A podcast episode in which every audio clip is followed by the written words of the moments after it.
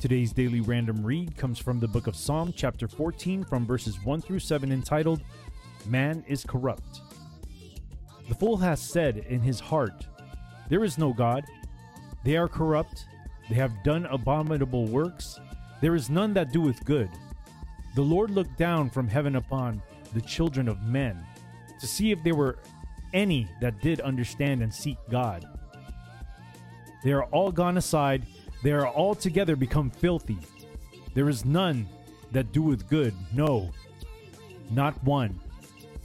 Have all the workers of iniquity no knowledge, who eat up my people as they eat bread, and call not upon the Lord?